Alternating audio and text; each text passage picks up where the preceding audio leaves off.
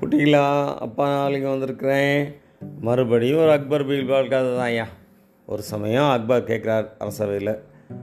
ஒரு பொதுவாக ஒருவர் ஒரு பொருளை கொடுக்குறாரு இன்னொருத்தர் அவர்கிட்ட வாங்குறாருன்னா கொடுப்பவர் கை மேலேயும் வாங்குறவர் கையும் கீழே தான் இருக்குது வேறு ஏதாவது உதாரணங்கள் நீங்கள் சொல்ல முடியுமா?